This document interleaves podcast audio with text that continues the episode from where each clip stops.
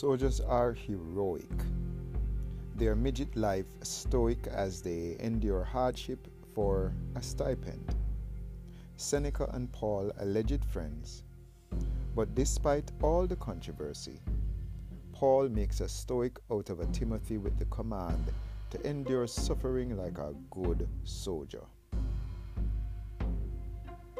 Love's ethic, the supreme virtue. Christ, our anchor, solid and true, enables us to conquer emotions. Emotion gives way to devotion.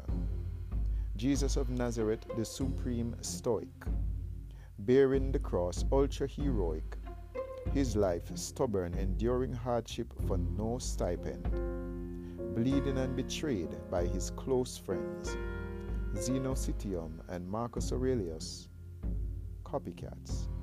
Thank you.